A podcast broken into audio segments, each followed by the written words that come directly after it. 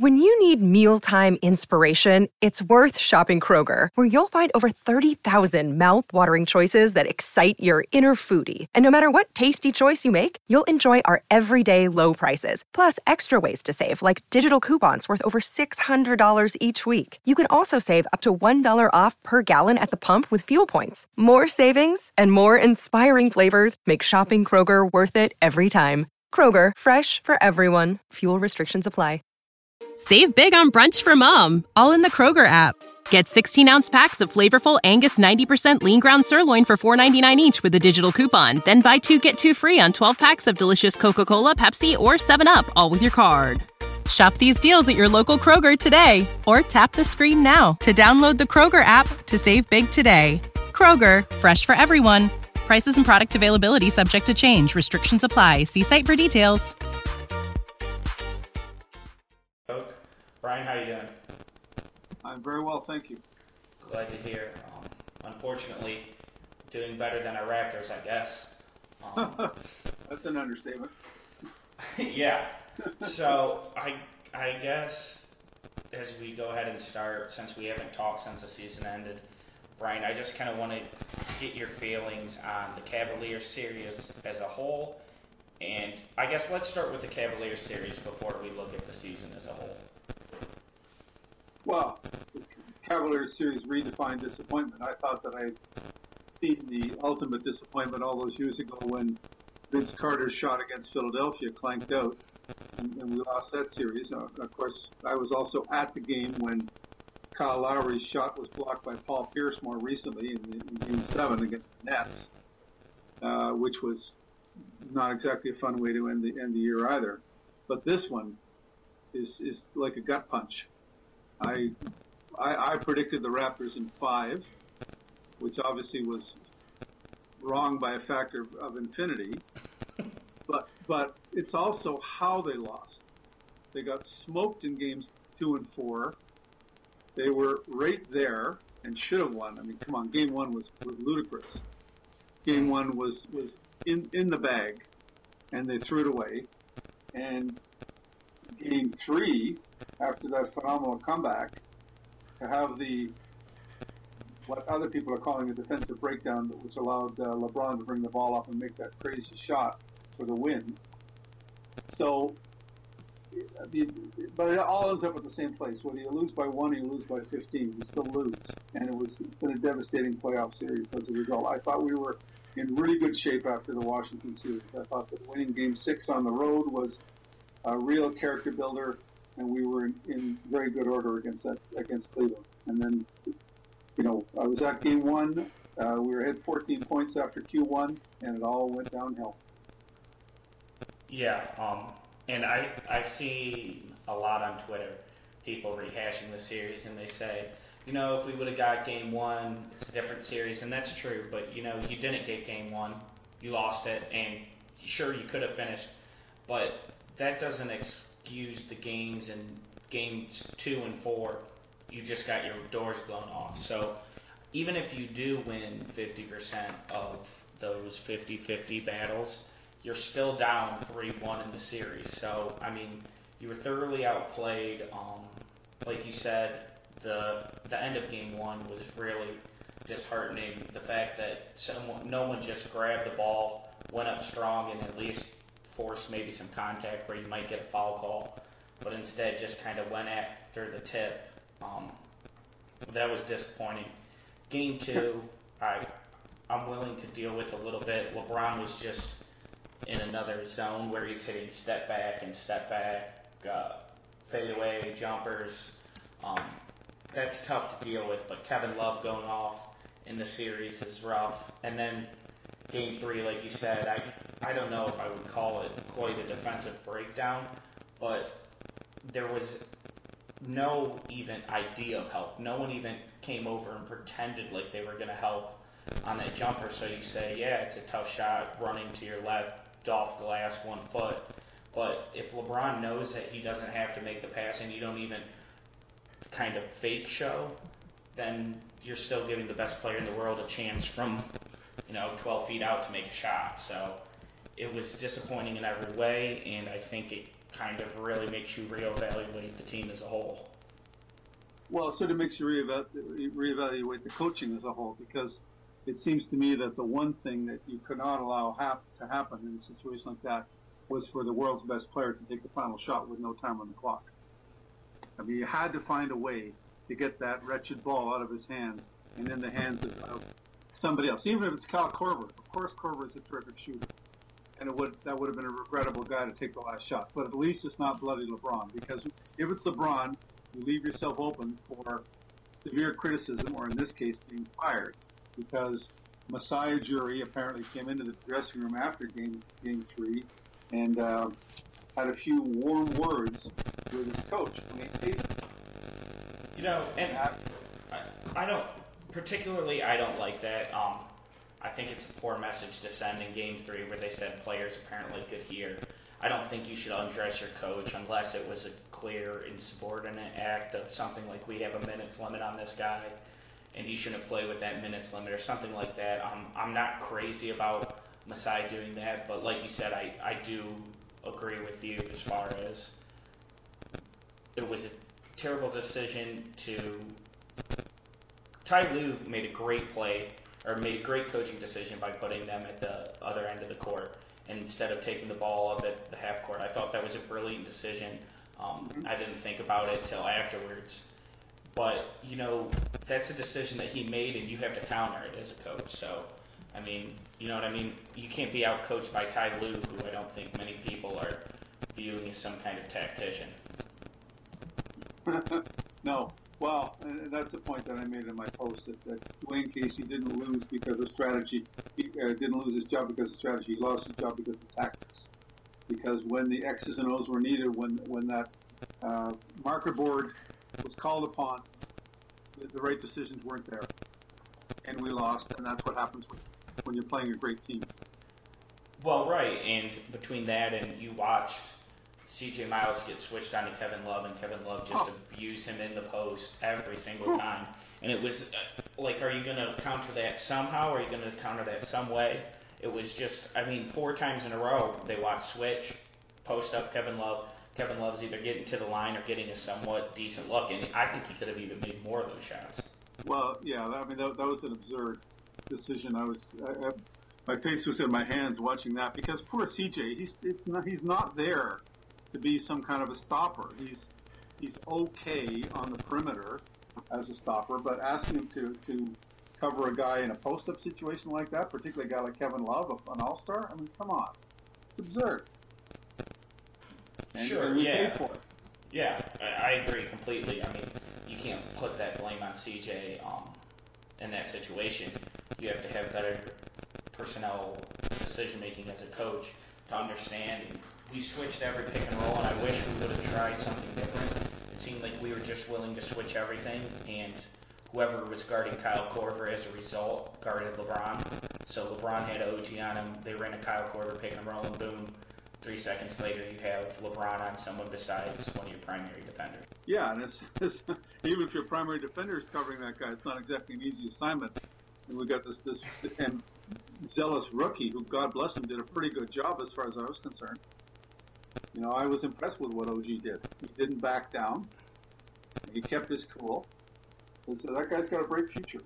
Absolutely. I think that was probably the biggest bright spot from this series was OG Anunoby came to play game in, game out, um, and in a series that obviously didn't have a lot of bright spots. That was at least one that you could hang your hat on. Is that he looks like a real player, and I think that kind of I went into the postseason wondering if he was going to be a if you needed to upgrade the small forward position this offseason, and I don't think you need to at all. I think he's your small forward moving forward, at least.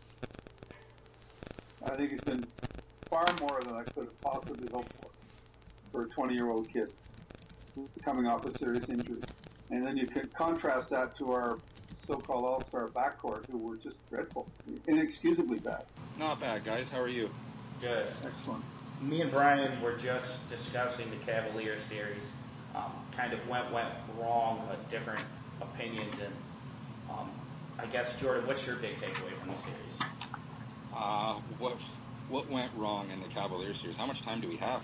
Um, no, uh, you know, I think offensively they were fine. Um, I just think defensively they were. Uh, I, I mean, uh, unprepared would be the one word I I would use. Um, you know, watching game one of the Boston series, it became pretty evident that Cleveland is guardable. Um, and you know, Boston figured out figured out how to slow them down, whereas Toronto, over the course of four games, never really seemed to have an answer for what I deem to be pretty simplistic offensive sets. I mean, they were getting beat by one pass or one cut, or uh, you know, they just they didn't seem ready. Uh, pretty simple. Uh, that's kind of how I that's kind of how I saw it. I mean, you can talk about game one being a heartbreak, which it was, but uh, if you're serious about winning a title, you got to be able to bounce back from something like that, as uh, as heartbreaking as it was at the time. Yeah, I think that was pretty much echoed me and Brian's sentiments completely. Um, I think, yeah, I think we both kind of agree that Ty Lue out tacticianed Casey in the series. Um, there was a lot of simple actions that kind of fooled us between whether it's just a simple LeBron Korver pick and roll, which we were forced to switch a million times, um, Kevin Love getting one-on-one situations in the post, and you know, kind of late game breakdowns. I think, um, I think Casey's been a great coach for us, or, or was a great coach for us. But I think in this series, to be honest, he got his lunch taken by Ty Lue. Well, and I think just to add on to your point, because I completely agree, Coach Casey was was a great culture coach. Um, I think he established a lot of you know key uh, you know key culture components that we enjoy now, but where he fell drastically short is being able to make on the fly in-game adjustments, X's and O's. You know that was never really his strength. And when when are X's and O's and tactician and on the fly adjustments most important in the playoffs? And where has this team struggled year in and year out in the playoffs? So that's where I think the next hire, whoever Masai decides to go with, they they need to be more of an X's and O's tactics uh, coach uh, more than they need to be you know some big culture culture guy that uh, that Casey was. Um, but uh, one more point, it was on you were talking about Kevin Love post ups, and I was actually listening to a podcast a few days ago, and the guy on it was talking about how he saw, I believe it was five straight possessions where they posted Kevin Love up on C.J. Miles. Yeah, we just talked oh, about that. Oh, yeah. we just talked about that. Yeah. Okay. All What right. a. That Yeah. Oh my God. They're saying they wrote down in their notebook and said, "This is this is going to get Dwane Casey fired," and you know here we are. Yeah, it's it's tough, and I guess Jordan, do you think it was time to move on from Casey, or what were your thoughts on the firing? I, I I thought it was time to move on. I mean, like, I said, I I don't think this team was getting any better or going any further with Dwane Casey as the coach, and uh, not taking away anything he's done because he's done so much for this organization, for the country, for you know all that stuff. But uh, in terms of you know a, a basketball related decision, I I did agree with the move. Um, but with that said, they've got to they've got to hit it out of the park with their with their next hire. Um, who that is, I, I don't know yet. I know there's a lot of names being thrown around. I don't want to I don't want to you know uh, suggest either way who who I think it should be. Um, I'd rather just kind of let it play out. Well, you're being very bashful. I, I, I have no problem suggesting who it should be. Who do you think it should be, Brian? Well, okay. I, I, I don't want to say one person because I want to throw out a couple of possibilities here. I have a lot of respect for Nick Nurse. I've talked with the man. He's very smart. He's very thoughtful. He listens. And I think he's paid his dues. Um, so he should get a long, long look from the team and from Masai, of course, in particular. Another guy is Jerry Stackhouse because he looks like a man who's a very quick study because he's gone from being a, a really top-ranked player. I mean, Jerry Stackhouse was a hell of a player, I agree. now- Absolutely. and now he looks like he's turning into a hell of a coach in fairly short order. And he certainly won't have any trouble getting respect from a veteran team because this guy has done it in, in his in his career. And the third person I'm going to throw out there is none other than Becky Hammon. Yes. All right. fair enough. I'm all I'm all in on the Brian train now. because I mean, look, Masai has made no bones about the fact that he hires women for every kind of job, and there are tons of them in the organization, and it would be kind of the cherry on on the cake to hire Becky Hammon as the first female head coach in the NBA. And she's done it all too. She's been was a great player, and now and she's been a, she's been coaching at the feet of the master in San Antonio for years, learning how to do her thing. And it's time. Great. The, the one thing I would say about Nick Nurse, and, and I don't know how you guys feel about um, Nurse versus Stackhouse. I just there's something about Nurse just feels uh, too too close to Casey in a way. Um, I don't know if I'm alone in that. I think Stackhouse is a, is a little more distant because he obviously was coaching the G League. He's coached a lot of the a lot of the young guys obviously during their time in the G League. Whereas Nurse, I don't know. I almost feel like if if you know why why fire Dwane Casey if you're just going to go with Nick Nurse? Now again, maybe that's not a popular uh, popular opinion uh, amongst Raptor fans, but I I just I I really think they got to look they got to look um, uh, beyond Nurse and uh, Rex Kalamian, who I believe is also being considered. But given the fact that he was in charge of the defense, I don't know how serious. Uh, how serious they're going to be in uh, in considering him because obviously the the defense didn't perform very well in the playoffs. Well, I have a couple points, I guess, about a couple of these candidates. Um, first off, um, with Jerry Stackhouse, I I guess what do you guys think it brings? Is it just the former player role that he brings that Nick Nurse didn't? Because I think a lot of people forget that Nick Nurse was the G League, or it was the G League at the time. The G League uh, champion was led the Rio Grande Vipers to the best record in the G League, and kind of was the best coach in the G League for years before becoming an assistant coach. Um, so I guess what what do you think that Stackhouse has that, that Nick Nurse doesn't as far as like resume?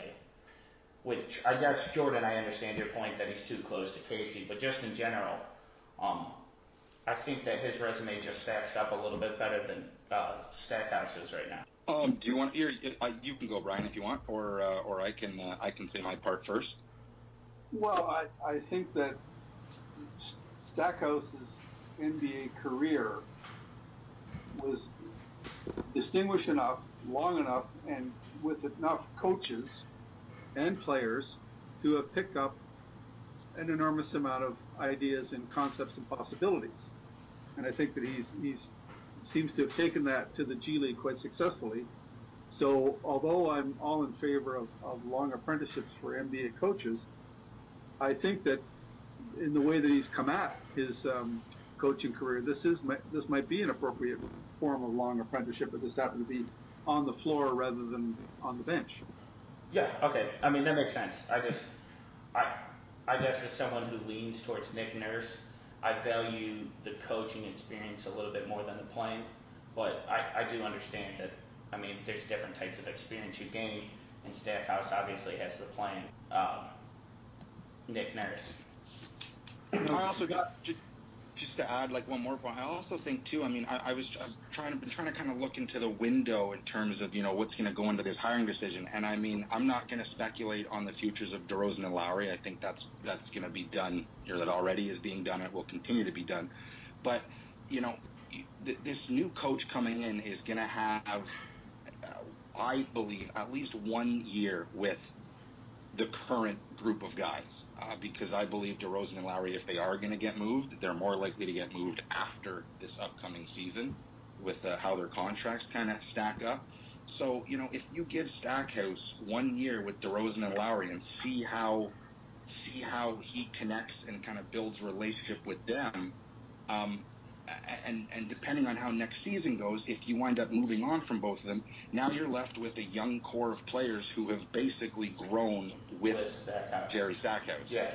Okay. So that's that's another that's another thing. Whereas Nick Nurse, I know he's part of the organization, but uh, you know he's he's spent uh, the majority of time with with the big club and therefore hasn't had the same level of uh, of interaction with uh, with the younger core. Yeah, I, that makes sense. Um, I totally get that. Um, And my other my other point on Becky Hammon, no offense to Becky Hammon, who I think will get her shot one day, but I don't understand. She's been talked about so much more, and I under, I guess I do understand why because it would be so significant for so many reasons, bigger than basketball.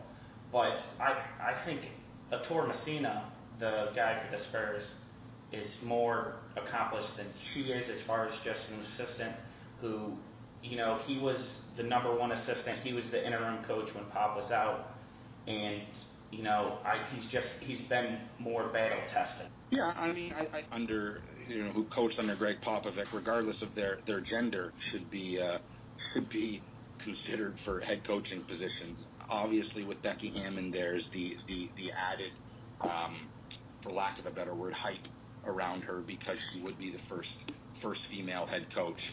Um, it, just bothers me. I guess she didn't. She wasn't in the front row of coaches this season, and to not be on the floor level.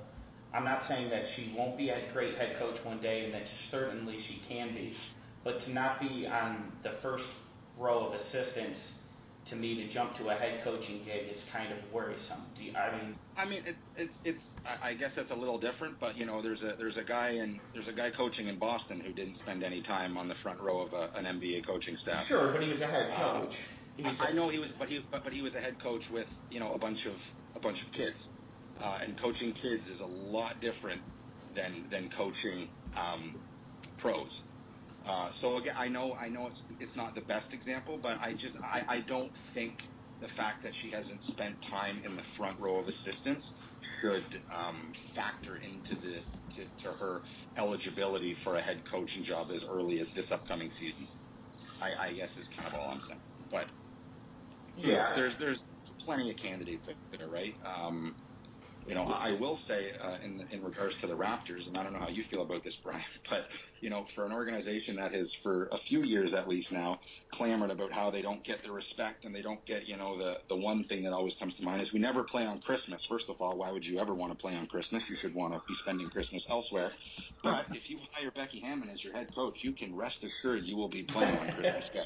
Yeah, you you'll get your you'll get your attention. Um, and I think, listen, I don't mean this as a slight on Becky Hammon's coaching ability. To be frank, I have no idea if she's a good coach or not. She's gotten Pop's approval, which to me, obviously, I would put her her as an assistant to the Spurs. I would put her on the short list. I just think that there's other Spurs assistants like Messina that aren't getting recognized maybe as much.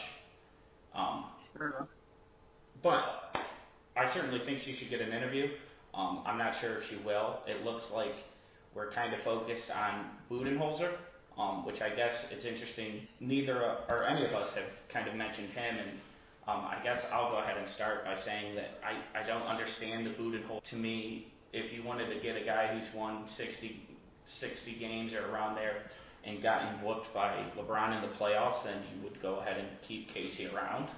Um, exactly. He seems very similar to Casey. I think when you're talking about Stackhouse, Nurse, Hammon, Messina, all those guys or girls, um, at least they bring a new lifeblood into the organization, and I guess they bring something that you haven't seen. Um, I think Messi- or I think that Budenholzer is very similar to Casey, and I think the resumes, if you lined them up blind next to each other, you'd have a hard time choosing which one is which. Agreed. I'm just a sucker for outside the box ideas, right? Like Budenholzer, Budenholzer to me just again feels like you're grabbing a fish out of a recycled pond.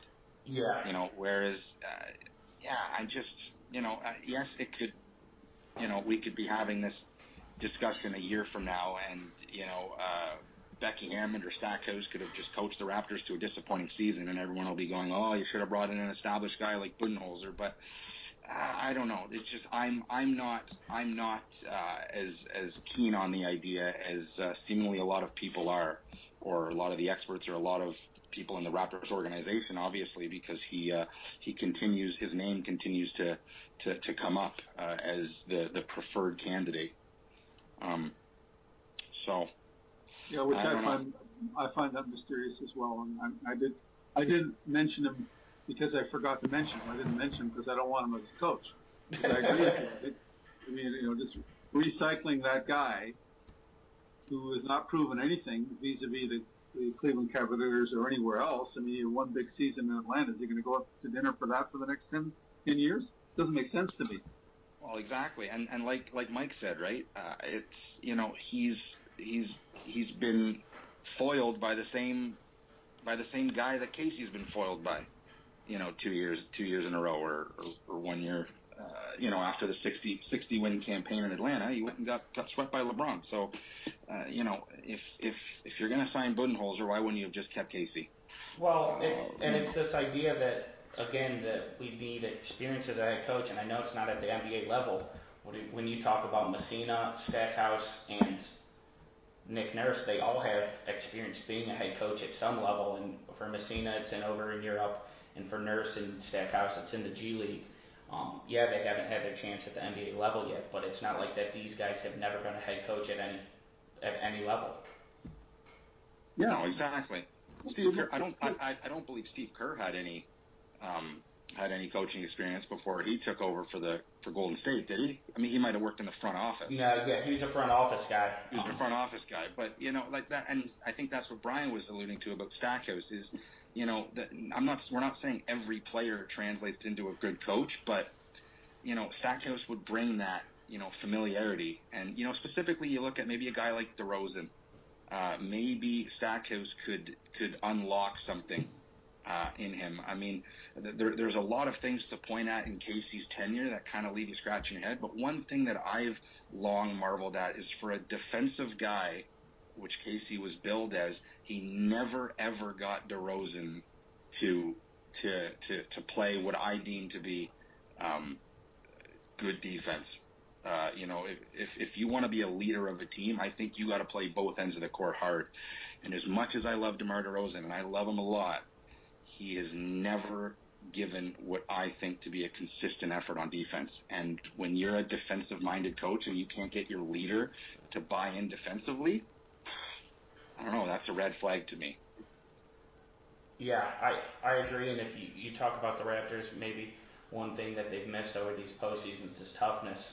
I, I don't think anyone's questioning Stackhouse's toughness at any point. Um, True. at any point ever. Um, and just as we kind of wrap up the candidates, I, and I haven't seen much of this for the Raptors. I've mostly seen it for other teams. I've seen the Kenny Anderson, Stan Van, or not Stan Van, Jeff Van Gundy ones, and I just I hope that we don't even go closer. Mark uh, Mark Jackson Mark Jackson, as well. No. Yeah, like I don't I don't want to touch the guys who've been working in TV for the past five years with the ten foot pole. I mean, no. No, I, I I even heard David Blatt's name considered, oh which my I thought gosh. was funny because Jeez. because David Blatt served as an excellent assistant under LeBron a few years ago. But Well, but I, sorry for that comment. But No, David Blatt. David Blatt never bothered me with his X's and O's. It's just the kind of arrogance he brought to the team where he thought. I, I mean, they talked about. Uh, I read the book by Windhorst and McMenamin about the um, Cavaliers, and his first win in the NBA, the team gave him a ball to congratulate his first NBA win, and he turned and said, "I've won so many games over in Europe." Like, come on, man. Like, I, Yeah. no one's gonna buy into that. No one cares what you did in Europe once you're in the NBA. To be frank. it's true. I mean, now like that, all that stuff got you where you are. Now stop resting on it. Now you got to win some NBA games. No, that's that's that's a that's an interesting point. I, I didn't know that. He said. Yeah. So. I, I don't think that David Blatt's in the card for the Raptors, um, and I hope he's not as well. Um, it, instead of coaching, I guess, what do you guys think is next for this Raptors roster? Do you think, we'll start with you, Brian, do you think that they're going to more or less run it back with the same team? Do you expect a major overhaul? What, what are you kind of looking at? Well, my post this morning had to do with trading Serge, and I certainly think that his non-appearance in the playoffs is is too serious a problem to be papered over and, and for a new coach to come in and say, oh well, I, I can I can reach him or whatever. I, I think it's the situation is too far gone with Serge, and I think we need to cut our losses. And I speak as somebody who was thrilled when he came back and was re-signed by Masai, but I, I can't excuse his his wretched playoffs. Jordan, what do you I- think? What do you? Well, I mean, I, I'm I'm right there with Brian. I just, I mean, first, I didn't know that. I thought you had to know how to dribble to play basketball, and I didn't see Serge dribble in uh, dribble with any level of success in the playoffs. He was, you know, I think he scored like 87 total points in the playoffs, and he had like 23 of them in the first game. So he was he was a huge disappointment for a guy who, you know, let's call it what he he was supposed to be the the third piece of a of a Toronto big three uh, and he wasn't exactly that. Um, with that said, I don't know who's taking Serge right now. Um, you know, we're the Raptors are a year removed from trading, getting out of DeMarre Carroll's contract. It cost them a first round pick, and I think it would cost them a first round pick to get out of Ibaka's deal. And you know, I don't think Ujiri wants to make a habit of trading first round picks every uh, off season to try and offload bad contracts. So well, we don't have one. No, I well I know we don't have one this year. I don't know when our next one is, but um, I I I do I do believe moving on from Serge would be a uh, would be a good start, but I don't know who's who's taking him at this point. Yeah, uh, I, I I expect them more or less to come back with the same crew. Give give the new head coach one year with them, see how they respond, and then depending uh, depending on how next season turns out, you go from there because then you'll have DeRozan, Lowry, and Ibaka, I believe, all with one year left on their deals. Uh, DeRozan, DeRozan will have two. DeRozan but, will have two. But yeah, the other two have one. The other two have one. So you know, maybe you you have an easier time moving on from one, two, or or potentially all three of them. Um, but I think next season it should be a lot of the same guys. That's just my feeling right now. But you know, a lot can change between now and uh, now and next season. So we'll have to wait and see. Sure. Um, and uh, to your point about uh, Lowry and Ibaka being on one-year deals, um, Jonas Valanciunas has a player option for that deal of 17. I think you can pretty much put it in the bank. He's going to accept that deal. Um, mm-hmm seeing as it is. So he also will be on a one-year expiring deal. So like you said, that would be the time if you kind of wanted to, depending on what you want to do, you have the ultimate flexibility of either stripping the team bare, um, and of course you'll have guys like Pascal Siakam and Delon Wright who up now are looking for their payday. Um, but I don't think they'll get. I don't think you're talking any max money or anything like that. I think when you get have those guys on one-year deals, that's when you kind of have the malleability, um, and it will yeah. be a little bit more difficult this off. Well, Pascal Siakam is a jump shot away from being a very, very special player, in my opinion. Yeah, I, I totally agree. I think if the jump shot comes, he could even become an all-star.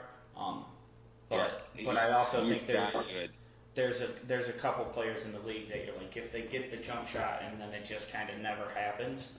Um, but I, I think even if he doesn't get the jump shot, or if he could at least get corners, it would help him. Um, I still well, think he he's a usable player.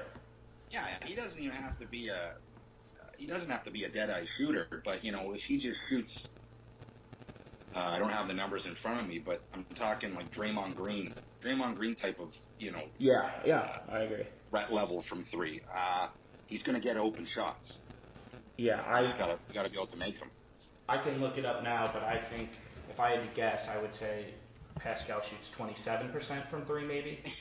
yeah, so, ugly. Yeah, it's not great. And to, to give him credit, he was shooting them, um, which is at least a what? step in the right direction. It's the only way you're going to get better, right? I mean, you got to take them. He you, shot. You oh, it, it's worse. It was 22% from three this oh. year. But there was one point in the season where I think he was 0 for 44 or something like that. So you're saying it's, it was it was due. It was due. Well, you know, how, you know no. how much confidence you have to have to be over 44 to fire up that 45th shot. Um, well, yeah, precisely. But I mean, this is a guy who's has less basketball in his life to this point in his life than anybody you care to name. I mean, he's he's played hardly at all. He was a soccer guy. Yeah, yeah, exactly. And he shot 1.6 this year. Yeah, I think he only picked up a basketball at like 16 or something. I want to say. He was uh, he was definitely uh, definitely late to the party. Yeah, I think it was him and Joel Embiid's another one that didn't pick up a basketball. They said until uh, so. How about that? That was a that was a. Uh, how surprised were you guys that um, Boston dispatched of Philly as easily as they did? Very. I was very I was surprised, too. and I was too. I didn't. Uh, I didn't think they were. I didn't think that was going to be uh, as one-sided as it turned out. Uh, turned out to be. Boston's uh, something special, and Yeah. doing it without uh, without Irving and Hayward, man. I, I wish. Uh, I remember on an earlier podcast, Mike, you asked me who the coach of the year should be, and I gave my just biggest Dwane Casey pitch. Now I'm looking back, going, "Oh man! I mean, just what Brad Stevens has done without Kyrie, without Hayward, and don't get me wrong, their players that they have are special players and great players, but you're still missing two perennial all stars. You know, we're talking about a team who had probably one of, if not the healthiest year among NBA teams, and uh, they uh, they crash landed in the playoffs. and I, I could I couldn't imagine Toronto having to do a playoff run without DeRozan and Lowry, right? well, it's remarkable. And then I I know it's one game in, and certainly the series is long, but for the game one SmackDown they put on Cleveland, I thought that was like a fifth loss for the Raptors to see how well that you could defend the Ra- Cavaliers if you actually schemed them out well and you know played solid defense. When I saw that game, I said the Raptors just lost their second round series five nothing, if that was possible. Because it's well, it's true, right? We couldn't stop. We couldn't stop them. We now I'm part of the team. Yeah, but uh, Toronto couldn't stop them for four games. Boston game one, 80, 83 points, I think it was. Yeah. Uh, shut, shut down, shut down LeBron. Everyone made fun of Marcus Morris for coming out and saying he was the second best defender behind Kawhi, and he outplayed LeBron in game one. You know, give the give the guy his due. He he called his shot, and he came out and delivered. Yeah. I, before the game, I put a Twitter poll: who you got, LeBron or Marcus Morris, joking around. And who would have thought that the people that picked Mar- Marcus Morris would be correct after game? You know, to Toronto, Toronto could use some of that, uh, you know, nastiness and, and cockiness almost. Well, Yeah. we, I, I wrote about that in my post today I, about how sad it was, in fact, and o- overlooked the fact that we could not re-sign PJ Tucker. Yeah, that's a, that's another. Well, and look at him. He's playing for one of the Final Four teams, right? That's Uh, not you a know, coincidence. No, no, it, it's not. I- They, they're missing that like I don't know, I, like sandpaper almost. They got to get a little more sandpaper on their on their team. Uh, now, you know, I, I agree with you, Brian. PJ Tucker was there last year, and and they still got swept. Uh, so, uh, you know, th- their their issues in terms of beating LeBron go beyond, you know, one player. But PJ Tucker is the type of guy, brings the type of attitude uh, that that I think you need to have any chance at defending a guy like LeBron and by extension succeeding in the playoffs. Lance Stephenson, people think he's an absolute joke and he's a he's a this and that. He's blowing in LeBron's ear. And I love Lance Stephenson. I love everything and, he stands and he's he's he's not afraid. He's not afraid of of the stage that comes with guarding LeBron James. He goes right at LeBron, and you, if you have any chance of beating LeBron, you can't be afraid of him. And the Toronto Raptors are afraid of LeBron James. I'll just say it because I don't think you get swept and disposed of as easily as they did if you're not at least a little bit uh, afraid of him uh, or, or over respect him or whatever the term you want to use. But Lance Stephenson just looks at LeBron and goes, "You're a basketball player. I'm a basketball player. Let's play basketball." yeah, you almost need that guy with a sense of a little irrational confidence, where you're not totally sure. Like, you know, Fred VanVleet has a little of that, where you're, where he's ready to scrap with LeBron over something, and he doesn't care that he's six foot tall and LeBron is six foot eight, 250 pounds. He's ready to go right now, and I think he just kind of needs someone that it's it might not even be the right fight to pick, but you're ready to go at least. Well, here's a, here's a name that I saw as a free agent available, and who I like a lot, Montrezl Harrell. Oh, Har- from uh, Houston? Yeah. Or no, from the He's- Clippers. He was in the part of the Cl- Paul deal. I'm sorry. Yeah. I mean, that's a tough, nasty guy. Plays bigger than his size. It must be a huge pain to try to cover. He's got a big wingspan. He's muscular as hell. I mean, that's that's the kind of guy we're talking about. A latter day, uh, actually more skillful Reggie Evans. Yeah, Reggie Evans. Wow, that's a name I haven't heard in a while. Well, no. I, I guess what do you guys think about the idea? Um, and I've heard this floated around a couple times, and I'm not sure kind of where I stand on it yet. The idea that the Raptors kind of need to consolidate some of their bench assets this all season. That you have a bunch of guys who are, you know, seven out of tens and you kind of need to trade in four quarters for a dollar um, and kind of trade into a better player there.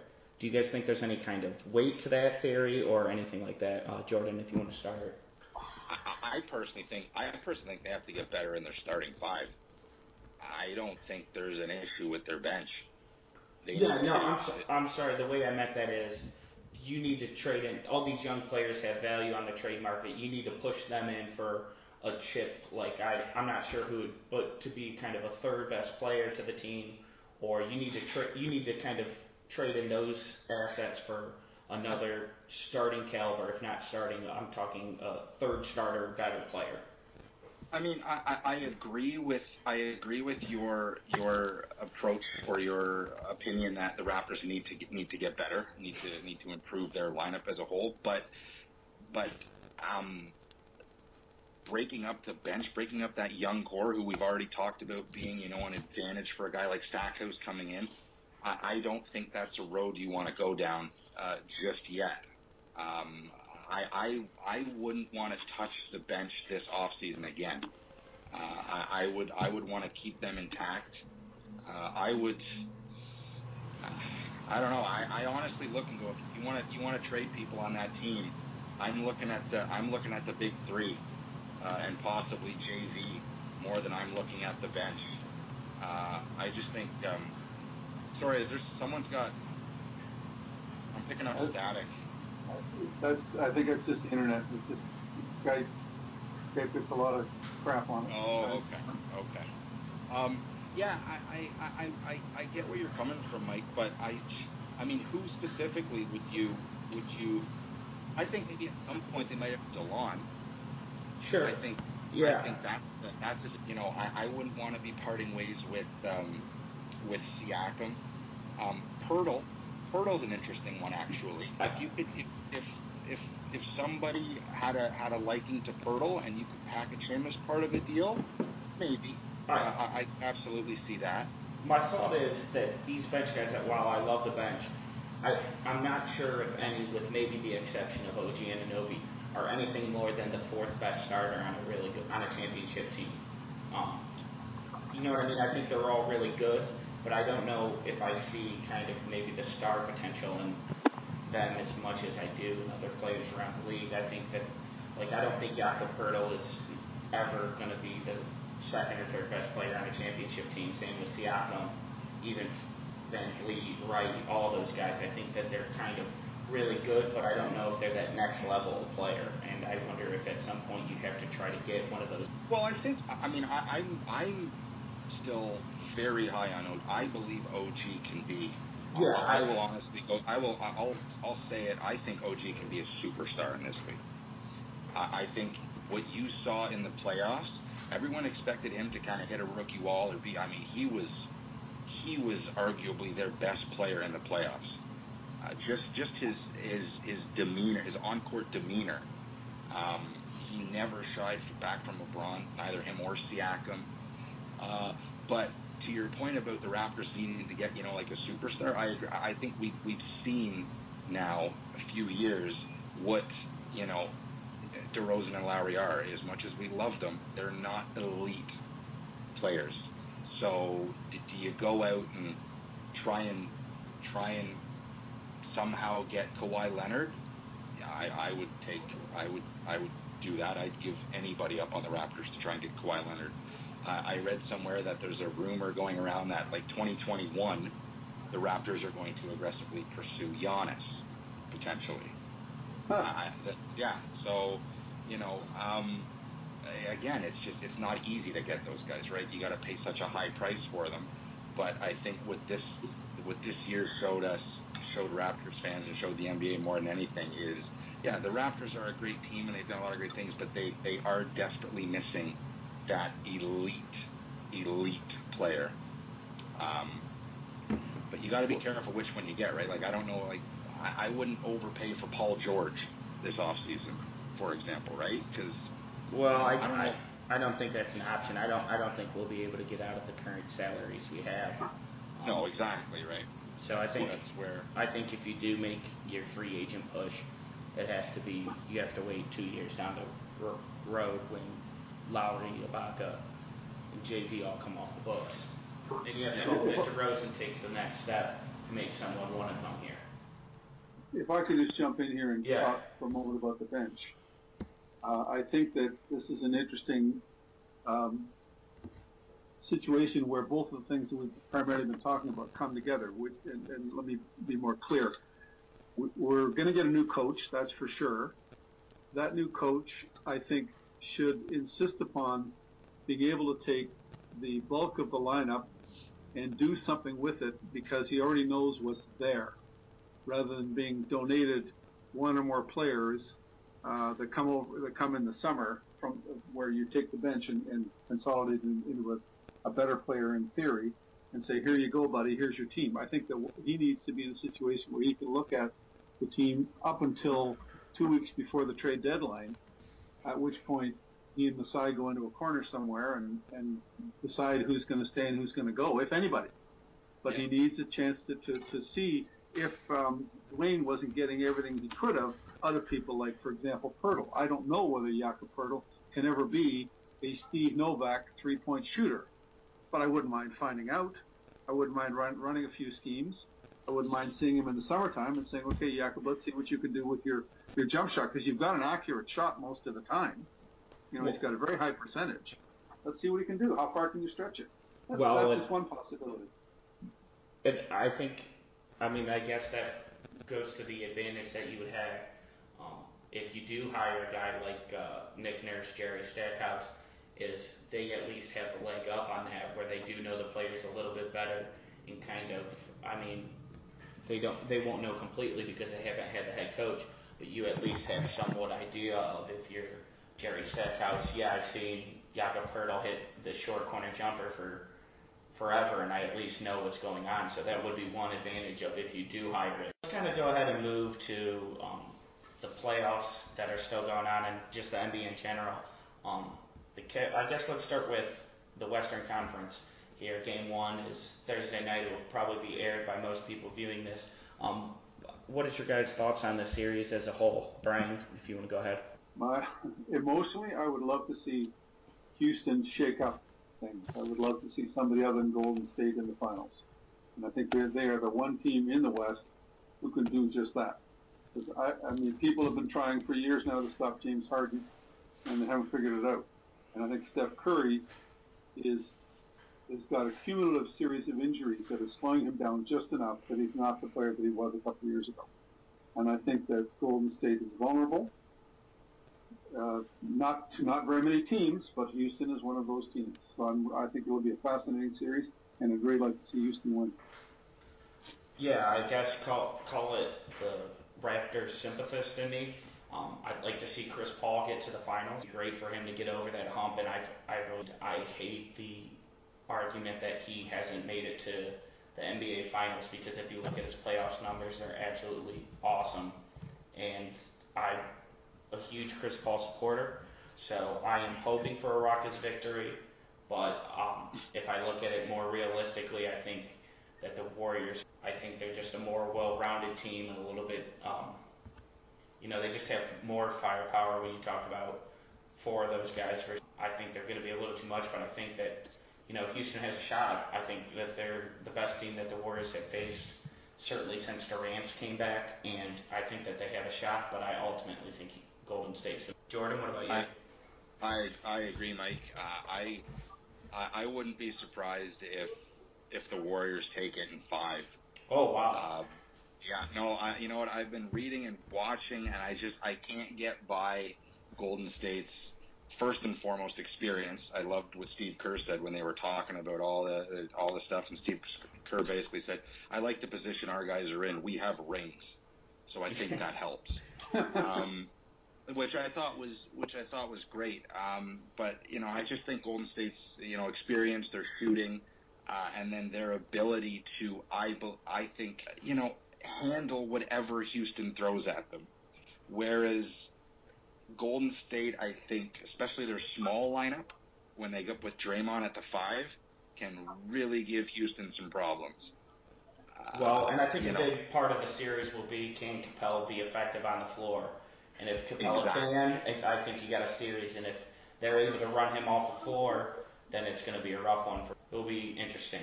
Um, in the Eastern Conference, Jordan, what do you, how do you see this going? Um, obviously, Boston's taking Game One versus Cavaliers, and obviously look dominant doing so. Um, do you expect that trend to continue, or do you think that LeBron carries the?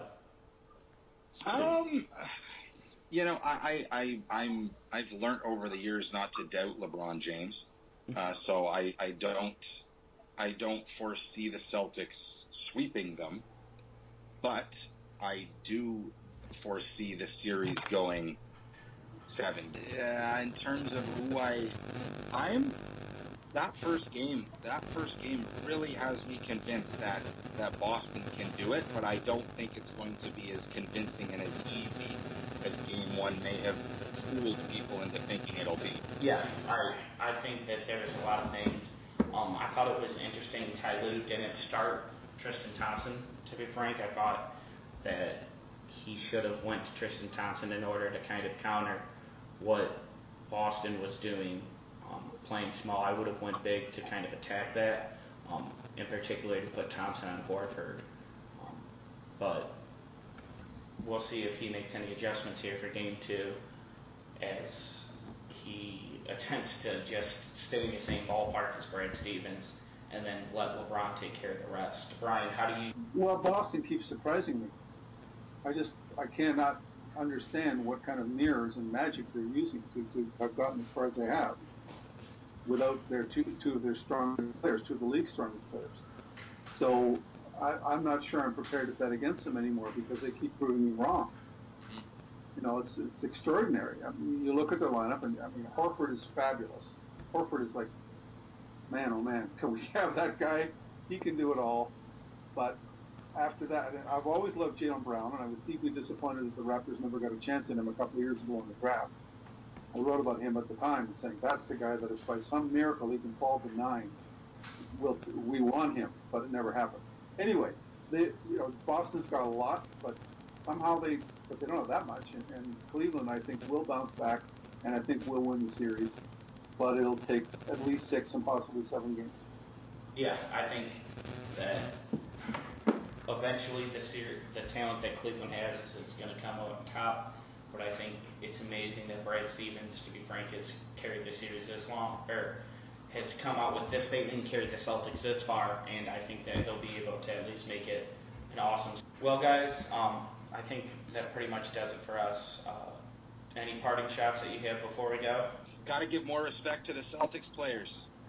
Brad Stevens is great; he's phenomenal. But like what, like Jayson Tatum, um, you know, I know you mentioned Jaylen Brown, Al Horford you know, Marcus Smart, you know, Terry Rozier. Uh, like, Stevens has been phenomenal, but like these players are just, they're balling. They're balling. I don't know how else to put it. To- totally, uh, I agree. That's a great point. Um, and I, I'll follow it up, I guess, with perhaps a hot take here. I think if you're redrafting last year's draft class, I think that Jayson Tatum goes one over Donovan Mitchell still. I think he goes ahead of Donovan Mitchell. I think he's that good. He's that skilled of a scorer, and I mean, you see him in the biggest stage in the playoff playing like a man. Well, do you not think he goes first overall if they're redoing the draft? Yeah, that, that's what I'm saying. I mean, he's going okay. first. Donovan Mitchell probably likely second. I think, despite Mitchell being besides Simmons the rookie of the year, I think that Tatum is the long, the long play with his. My final thought. Yeah, Pick Becky Hammon. Pick Becky Hammon. Take a chance. All right. Well, um, I'll talk to you guys. Mike, Mike, Mike, quick, quick thing though. Donovan Mitchell went. Uh, 13th. He went. Thir- he went 13th, right? Yeah. And you yeah. said, yeah, and Tatum, and Tatum went third.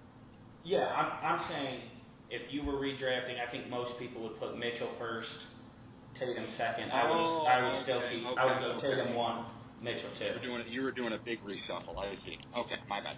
I, guess real quick before we go, um, do you guys know who the other interviews are besides Budenholzer for the Raptors? Um, well, they, were interviewing internal candidates, I believe, today and tomorrow. Uh, I think they were interviewing Nurse and Kalamian. Like I said, either today or tomorrow. Stackhouse is supposed to be interviewing later this week, uh, and then beyond that, I'm uh, beyond that, I'm on discussions Masai's had with uh, with potential candidates. Now, those are all the names that I've heard as well. okay, yeah, I I hope that Messina, Hammon get an interview. Um, I can't think of any other assistants right now that jump off the credit as soon as we hang up. Um, I'm right there with you, Brian, on Becky Hammon. Though we just got to bring Mikey over to the to the dark side. I, I, I have no problems with Becky Hammon. I just think Messina has a little bit more of a resume on him. I hear you. Um, There's a, there's a lot of there's a lot of good options out there. A lot of out of the box options that uh, that the Raptors. Uh, See, now it will come back that I hate Becky Hammon, and I don't want Becky Hammon to get a job when it's not true. Um, No, it, I did not mean that. I I I. Everyone listening to this, Mike does not hate Becky Hammon. He just feels as though there are other assistants who uh, deserve uh, deserve a long look. Yes, I don't there want. we go. There we go. Don't hate on Mike. Don't hate on Mike. And I, if anybody does tweet about this, please spell Becky Hammon's name correctly. It's the biggest Oh, pet I peeve. I have on Twitter. It will be people supporting her as well. It's it's just absolutely terrible to see people telling saying that she's not a good coach and they spell it Becky Hammond. It just I, I did that. I did that earlier, but I but I took it down. So I didn't see that. Yeah. Oh no, this is a major mess up. I was like, oh no. Yeah. oh, yeah yeah. I echo that. I echo that. Spell check people. Spell check people. No D. Yeah. Well, particularly with names, you've got to be so careful with names all the time. Yeah, I I used to spell Redick wrong all the time, so I get it, people. Um, I used to spell JJ Redick wrong, but could spell it Antetokounmpo for you perfectly. So, Oh God, I can't even say that properly. oh, A N T E T O K O U N M P O. Gee, that was easy. I'll have, to take, I'll, have to take, I'll have to take your word for it. Yeah, I don't think anyone's gonna. It's probably totally wrong. No one's gonna check me. So, um, all right, guys, I'll talk to you later. Good night. Sick of being upsold at gyms? My guy, you're currently a base member. For $90 more, I can upgrade you to our Shred membership. For $130 more, you'll be a Swole member. And for just $300 more, you'll reach Sweat Platinum. At Planet Fitness, you'll get energy without the upsell. Never pushy, always free fitness training and equipment for every workout. It's fitness that fits your budget. Join Planet Fitness for just $1 down and $10 a month. Cancel anytime. Deal ends Friday, May 10th. See Home Club for details.